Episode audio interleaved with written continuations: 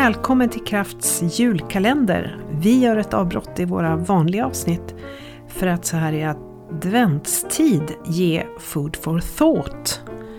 Eh, det blir ett avsnitt om dagen, ungefär 7-12 minuter. Det kan variera lite beroende på ämne och lust här i Kraftpodden. Eh, men på det här enkla viset så skulle vi vilja ge lite ny energi och kanske lite tankeväckande insikter eller frågor för dig. Och eh, vi hoppas att eh, du som lyssnar ska tycka att det här inspirerar och vi vill samtidigt passa på att önska dig en riktigt fin decembermånad. Och så småningom en riktigt god jul och ett gott nytt år. Välkommen! 19 december och vi öppnar lucka nummer 19. Kommer ni ihåg, eller kanske är i den tiden just nu, när man kliver på en legobit vad ont det gör. Det fanns en fas i mitt liv när jag hade barn som lekte med lego. Det gör de inte längre. Eh, och briotåg, vi ska inte glömma dem. Det gör lika ont att kliva på ett briotåg. Särskilt någon av de här eländiga vagnarna. Eh, hur som helst, under den perioden i mitt liv, så när barnen var i den där åldern, de hade kompisar hemma, drog ut eh, hela lådan med tåg och briovagnar och ville de gärna vara tätt på en också, så när man stod och lagade mat så hade man gänget runt fötterna med alla de här små prylarna på golvet. Eh, och ofta stod jag och överhörde den kommunikation som skedde på golvet och det var fantastiskt att lyssna på. Ofta, inte alltid, men ofta var det fantastiskt. Det växte fram ett landskap, en by, en stad, en ambulans. Eh, där kom upp ett sjukhus, en bondgård det hände allt möjligt på det här golvet och man fyllde, barnen fyllde i för varandra liksom och så skapades det en hel värld där på golvet medan köttfärssåsen puttrade. Så där är det ju på jobbet också ibland. Man behöver inte vara barn för att ha det där samtalet eller den här samskapande erfarenheten. Det är ju fantastiskt när man är i flow som ett team och man skapar någonting tillsammans. Man bygger på varandras idéer. Man diskuterar inte för att vinna över den andra utan man samspelar. Det är kreativt, man respekterar varandra. Och det blir helt enkelt bara fantastiskt och så har man jätteroligt. Eh, det där vill man ju verkligen försöka uppnå så ofta som möjligt. Jag tänker på, det finns ju tre sätt som vi, om man ska vara lite enkel, samtalar med varandra om. Eller på olika sätt. Liksom. Och det ena är ju samtal, det är ju det där. Sam, tillsammans. Det börjar med sam, tillsammans. Ehm, vi gör någonting tillsammans och vi skapar någonting tillsammans. Och sen finns ju diskussion där, där jag liksom vill vinna eller övertyga dig om, om min ståndpunkt. Ehm, det är ju diskussion. Och det värsta är om vi försöker övertyga varandra. Då är det liksom ingen som lyssnar på den andra kanske. Utan eh, mm, eh, kan vara bra, men inte alltid bra. Och så har vi ju debatten och då är det ju liksom inte så intressant för de som deltar egentligen, tänker jag. Utan det är ju intressantast för de som lyssnar. För att en bra debatt ska ju tydliggöra vad de olika parterna står för, för ståndpunkter. Och eh, då ska det bli lätt till exempel att delta i ett politiskt val och veta vad man ska rösta på.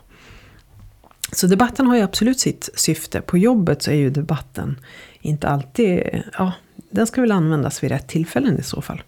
När man behöver synliggöra ståndpunkter av någon annan eller annan anledning.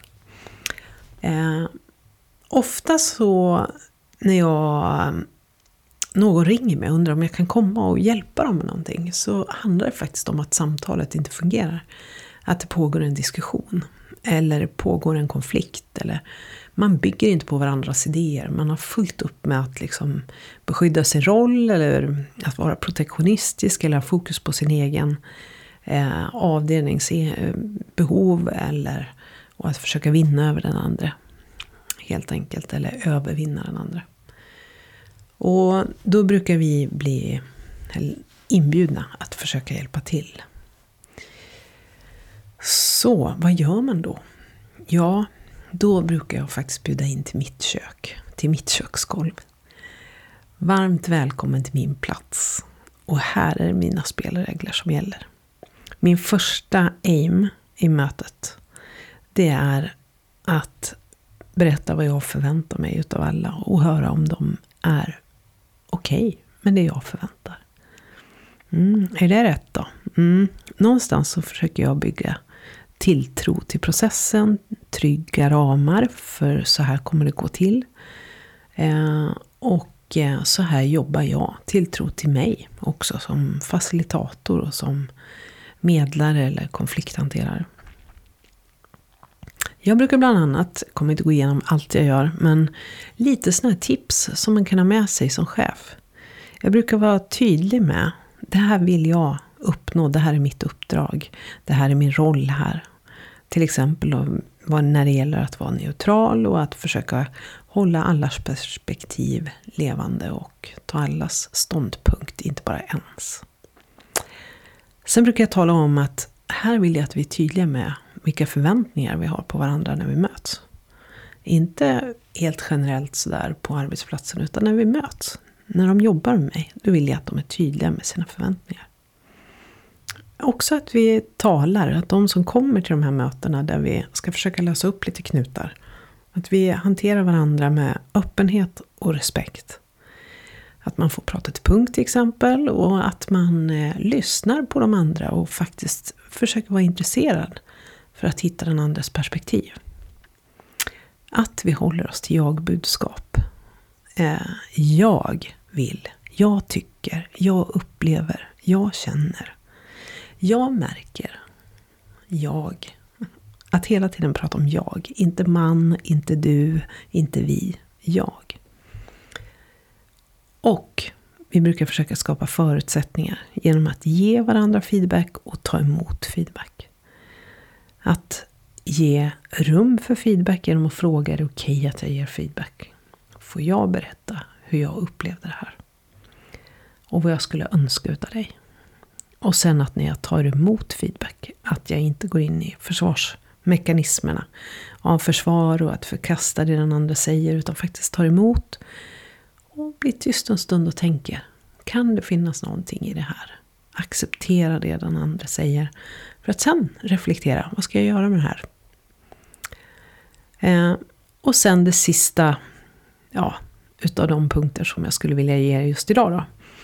Så gäller regeln att inte tillskriva andra beteenden epitet eller att vi etiketterar varandra. Ibland, ja men du är alltid. Det är att tillskriva någon annan ett beteende. Och att alltid undvika alltid och aldrig orden. Eh, ganska generella regler att ha med sig när man vill få kommunikationen att börja fungera igen. Eh, och att man vill hitta tillbaka till samskapandet. Mm. Det har varit en hel del sådana genom åren där vi har varit framgångsrika. Men att bli framgångsrik med konflikthantering eller med att hitta tillbaka till de samskapande relationerna igen. Det handlar faktiskt om att alla kommer in i det rummet och vill. För att omvandla någon som inte vill till att vilja, det är inte alltid möjligt faktiskt. Ja, så jag hoppas du får en fin dag, en fin 19 december och kanske har du nytta av de här dagarna som kommer. Ha det bra!